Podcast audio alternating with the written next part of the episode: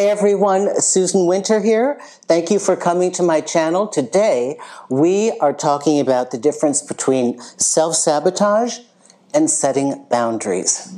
I'm Susan Winter, best-selling author and relationship expert, and for those of you, my wonderful, wonderful, wonderful people that come back every week and are my subscribers, huge, massive thanks.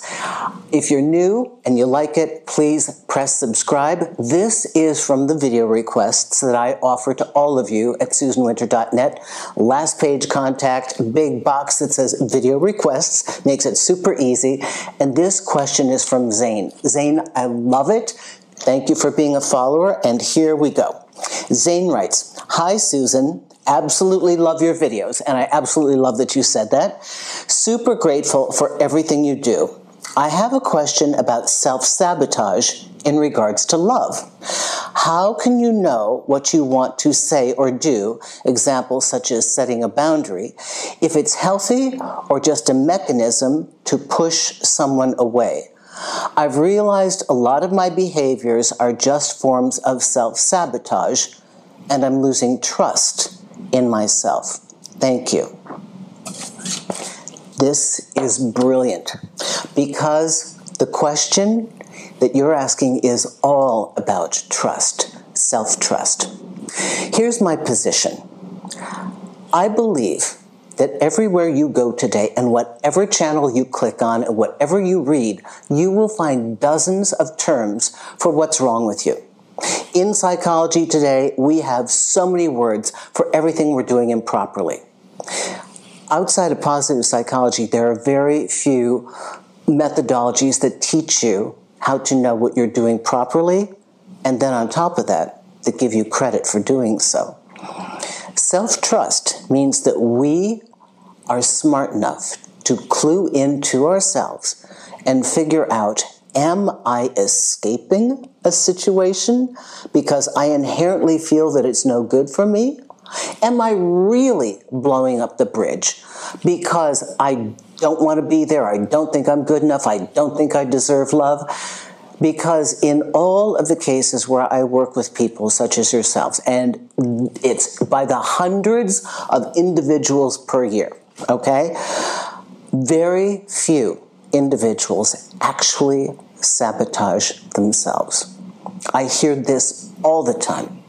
Somebody will call me, even a friend. I did this. I can't believe I, I sabotaged the relationship. I slept with somebody else. I knew it would hurt my partner. But you know what they forget is that I hear the rumblings of, I'm bored here, I don't know what to do, I don't think this is going to last very long. All this, this half the time that we do it, it's to blow a door open to escape.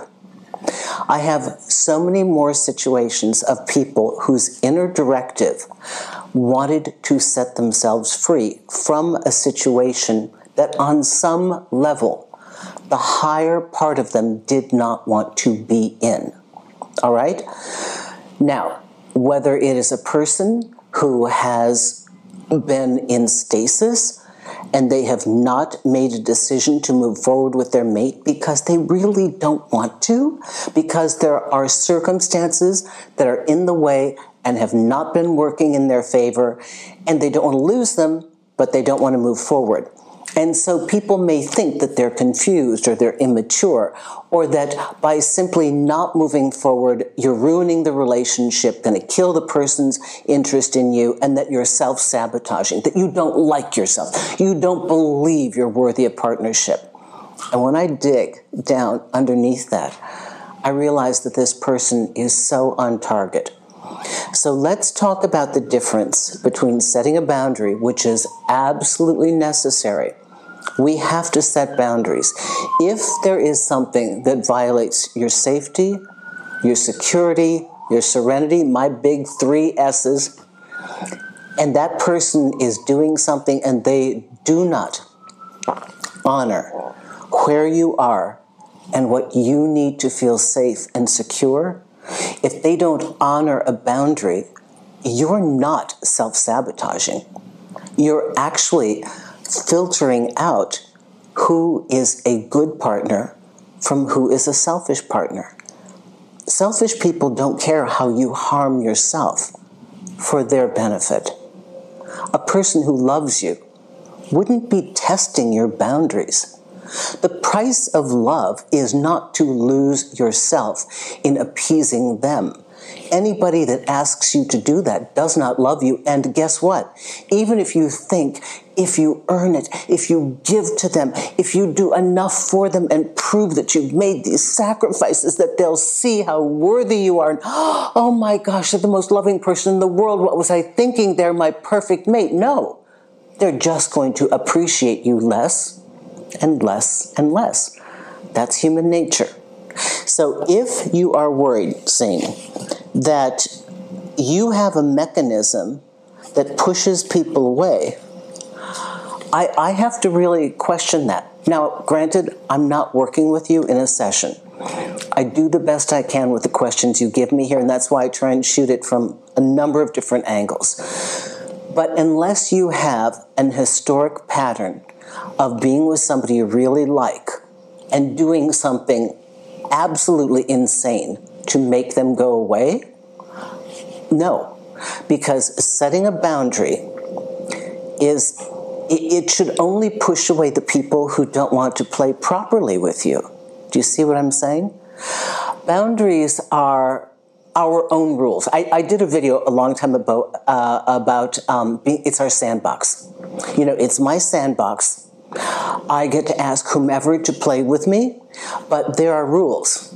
Okay, there are rules as to how this goes. You can't kick sand in my face. You can't beat me up. You can't be mean to anybody else. I mean, there are certain rules of behavior. You're invited to come into this space, but this is how it goes, right? So, this is not a question of am I blowing up the bridge? Am I self sabotaging? This is a question of self reliance and self trust. I hope that you understand what I mean by this. Get very clear on if you need to state a boundary, that is you trusting yourself.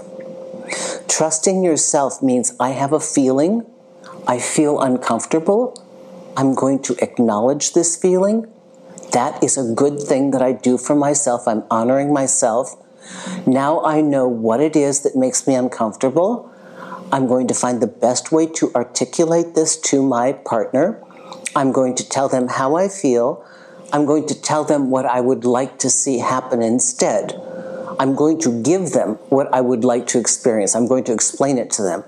And then I'm going to see exactly what they do with that information. And that will tell me everything I need to know about this person. So, Zane, thank you very much for this. I hope this has helped you. I think most people at all times are doing what they want to do on some basic level.